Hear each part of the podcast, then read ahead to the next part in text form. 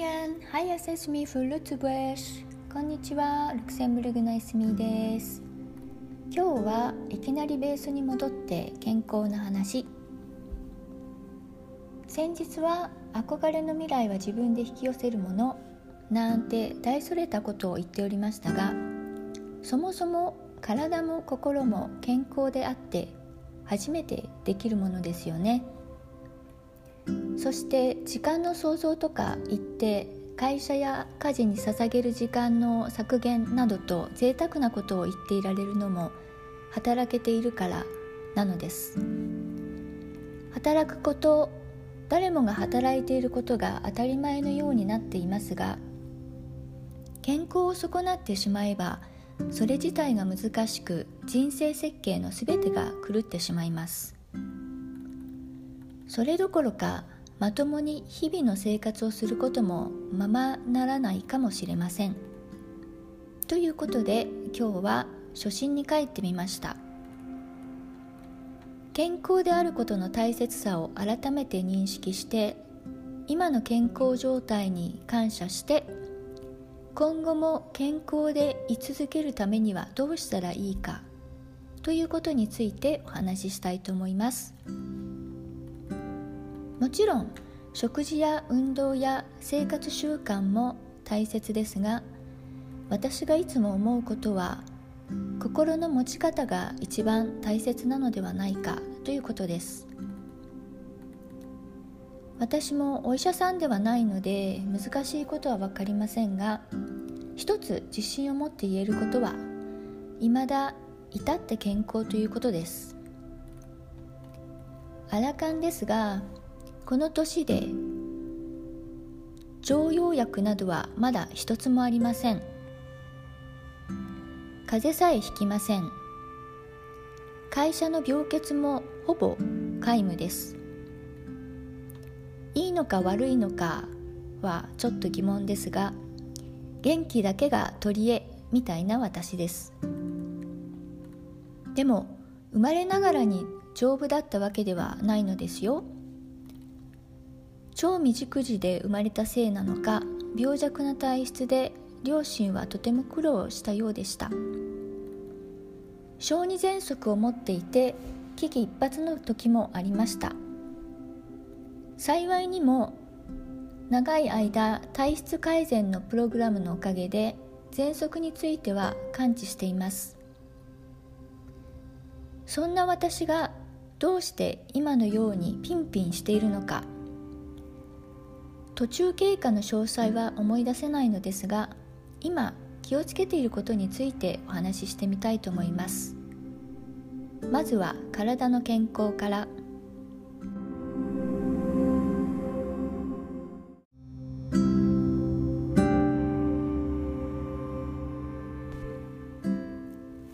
一番の基本は水分をたくさん摂ること。これみんな頭では分かっているのに、なぜか実行できていない人が多いですよね。でもここは何としてでも改善していただきたいと思います。私の場合、とある事象がありまして、ありがたいことに一気に目を覚ますことができました。それまではお水を飲んだ試しなんかなかった私ですよ。しかもお水やジュースを飲むと気分が悪くなったりしていました。でもお酒はたくさん飲んでいました。若かったからなのか、不都合なことは何もなかったのです。そのある時までは。今はおかげで毎日最低でもにリットルは飲んでいます。平均でにからさんリットルです。おかげでトイレに行く回数も半端ではありませんが、でもそれによって老廃物が体の外に出され、体の中の水分の循環も助けてくれます。体内に十分な水分が保たれていると病気にもかかりづらいです。お肌の調子ももちろん良いですよ。そしてお水を飲むのが習慣になると、体の渇きも感じ取れるようになって、お水が必要なタイミング、タイミングも分かって、乾きすぎないうちに補充できるようになります。知っていましたか？喉が渇いてからでは遅いのです。まあ喉が渇いたぐらいでは大事には至りませんが、喉の渇きを感じるということは、体はもうすでにかなり水分を欲しがっているということです。ですので、お水をいつもそばに置いてちびちびと常に体を潤わせるのがいいですね。次に、バランスの取れた食事をするということです。これも今更言わなくても常識ですね。つまらなくてすみません。でもあえてちょっとだけお話しさせてください。お皿にごしょくあるのがいいと言います。でも実際にはなかなか難しいです。しかも白、つまり白米とかパスタとかはカウントしないとか言います。いろいろな説があるので、自分で試しながら堅苦しく考えずに、自分のライフスタイルに合った方法を取り入れるのが良いと思います。我が家ではしゅういちぐらいのペースでマクロビ系とか、おばあちゃんが作るような昔ながらの日本料理も出ます。体に良くて普段の食事では取れない成分が取れることと、日本食の方がバランスを取りやすいからです。でも残念ながら週末しかできません。それ以外の時もバランスには気をつけています。そして作りながら旦那さんにいろいろ教えてあげます。うちの旦那さんは以前はお腹が満たされればいいみたいな感覚で食べてました。例えばパンに焼いたソーセージを乗せるだけとか、そうそう、まさしくごがつついたちのエピソードでお話ししたルクセンブルクのティピカルなバーベキューみたいなやつです。それとかパスタにミートソースたっぷりでそれだけ、しかもパスタがドーンと山盛りみたいな。ですが最近は自分で買って食べる時も野菜を取り入れるようになったようです。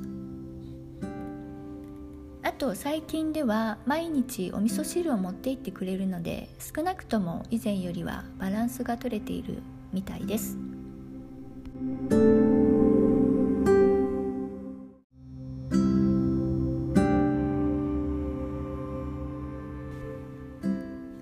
次に、体を動かすこと。これも定番です。新しい情報でなくてすみません。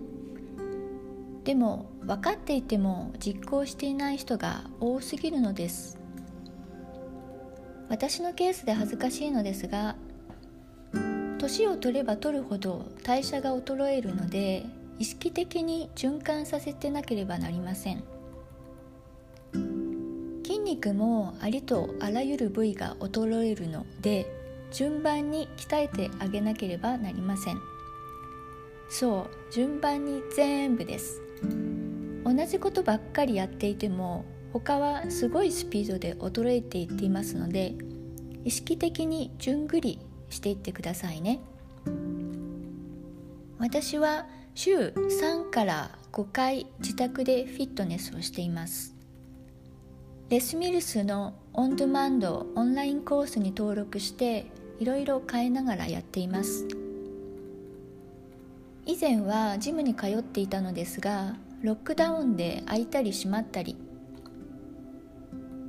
でもそれよりもマスクをつけてトレーニングをする気には全然なれないのと、今の状況では衛生的にもジムは避けたい気分です。今ずっとテレワーク中なので、お昼時間にやるようにしてます。突如始めたのはななねんまえ、旅行中に初心者用サイクリングコースでぜいぜいはあはあもう座り込んでしまった経験があって、こんなんじゃダメだと思って始めたのがきっかけでした。慣れるまでは大変でしたが、今では生活の一部となって、どういう状況の時にどんなトレーニングをしたらいいのかも分かるようになりました。そして良かったことがたくさん。風邪さえもひかなくなったし、花粉症もほぼなくなりました。食事がとにかくおいしい。筋肉が引き締まって若返りました。肌の調子も良くなって、顔もすっきりしました。汗をたくさんかくので、老廃物が排出、排出されます。そして水をたくさん飲むようになりました。若返ったのでファッションも楽しめます。太りにくくもなりました。そしてジムで新しいお友達もできました。とにかく何でもいいのです。あなたが楽しんで継続できることを見つけてみてくださいね。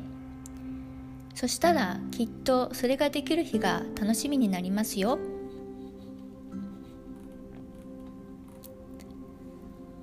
次に、良い睡眠をとること。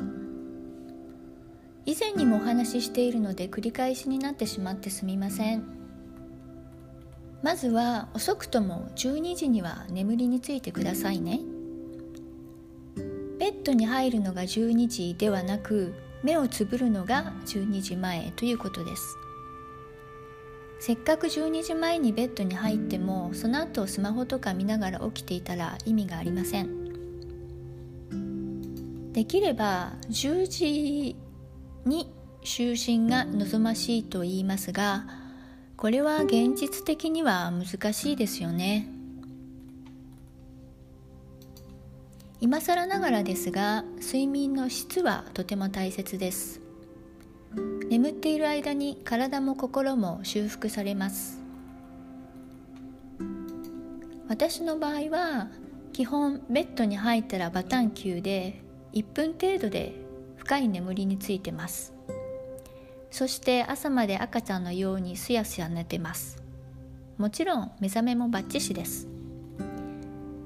なので問題はないのですが、多くの方はよく眠れないとおっしゃっています。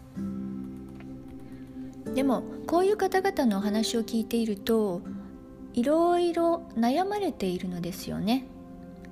しかも悩んでも仕方ないこととか、理由もなく心配したりとか、それでは心が休まりませんよね。ので、心の持ち方を変えていくのがよく眠るコツ、そして健康への早道と確信しています。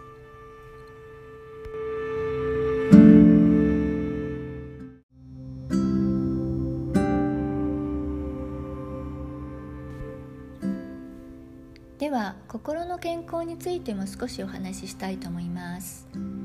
私が普段意識して実行していることについてお話しします。まずは、自分でコントロールできないことはバッサリ諦めるということです。会社の方針とか人事とか、はたまた巻き込まれてしまった交通渋滞とかは自分ではどうしようもないので、これにイライラとかプンプンしても何の得にもなりません。でもここにエネルギーを浪費して自分で勝手に疲れちゃっている人が本当に多いです。挙句の果てにいろいろと思い込みすぎて鬱になってしまっている人もいます。会社の問題は、自分から働きかけて環境を変えるっていう方法もあります。ですが、現実的には難しい場合がほとんどですね。もしくは、そんなに不満ならば思い切って転職してしまうという手もあります。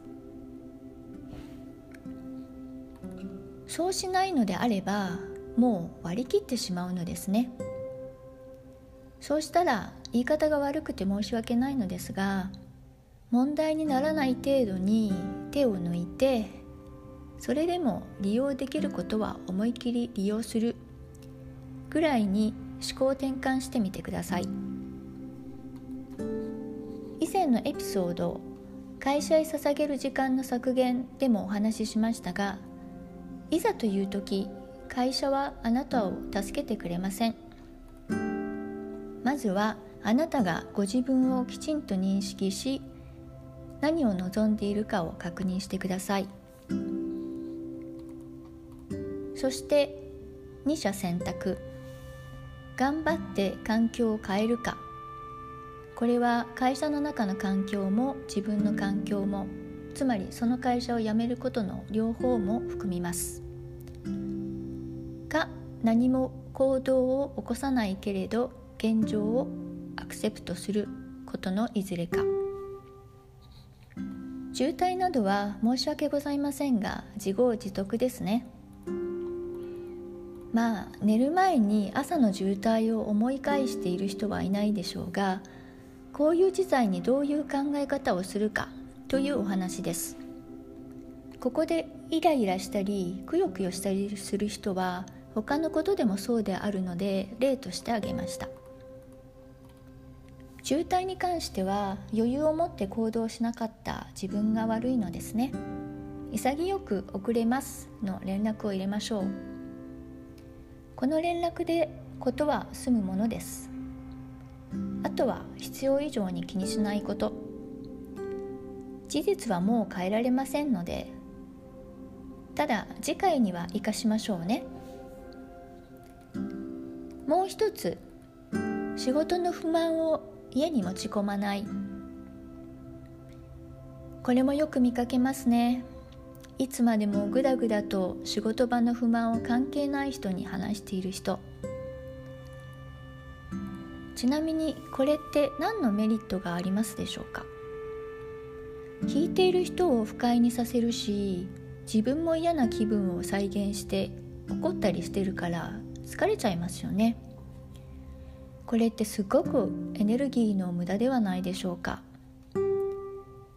私は仕事を終えたら基本嫌なことも含め全部頭と心から削除してしまいます。家でブツブツ言いません。まず家で言ってもどうにもなりません。それどころか嫌な思いが復活して自分でアンハッピーになってしまいます。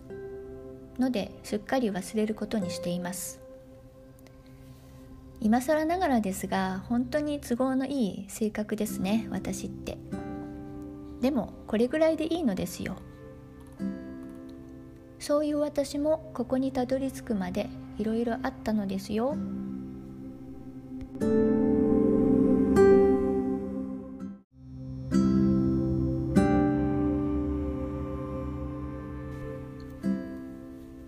もう一つは、物事をポジティブに見るということです。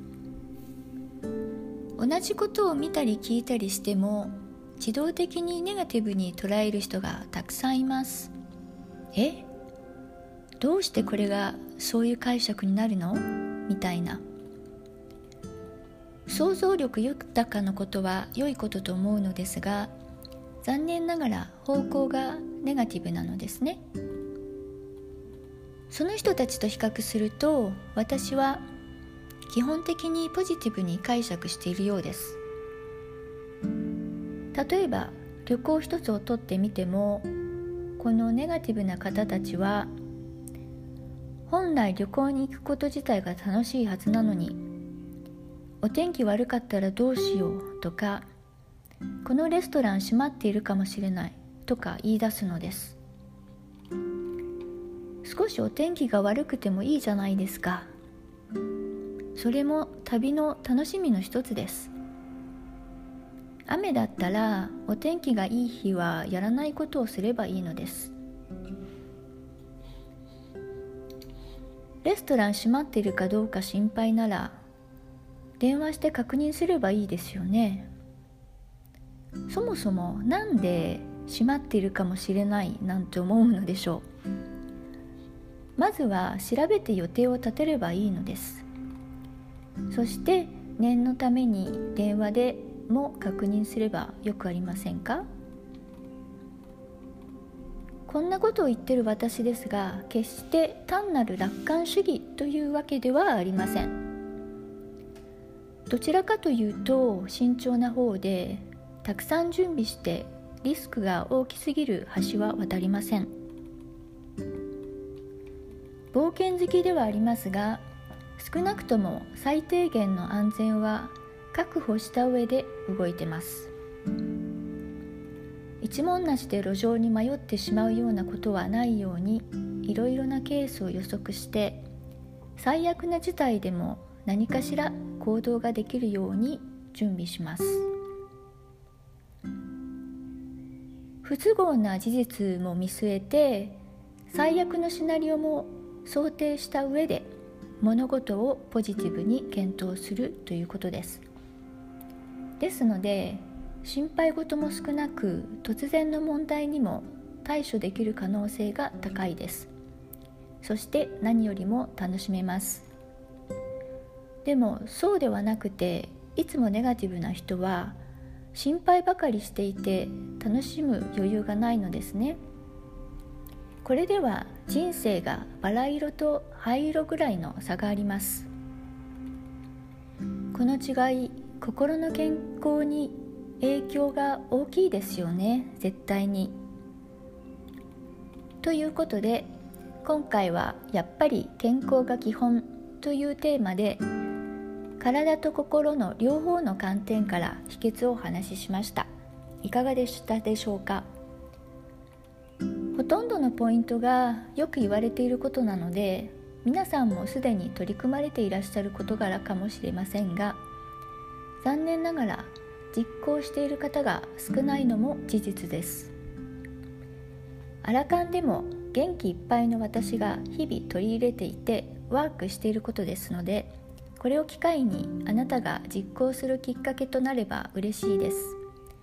今日も最後までお聞きいただきましてありがとうございました。エスミーでした。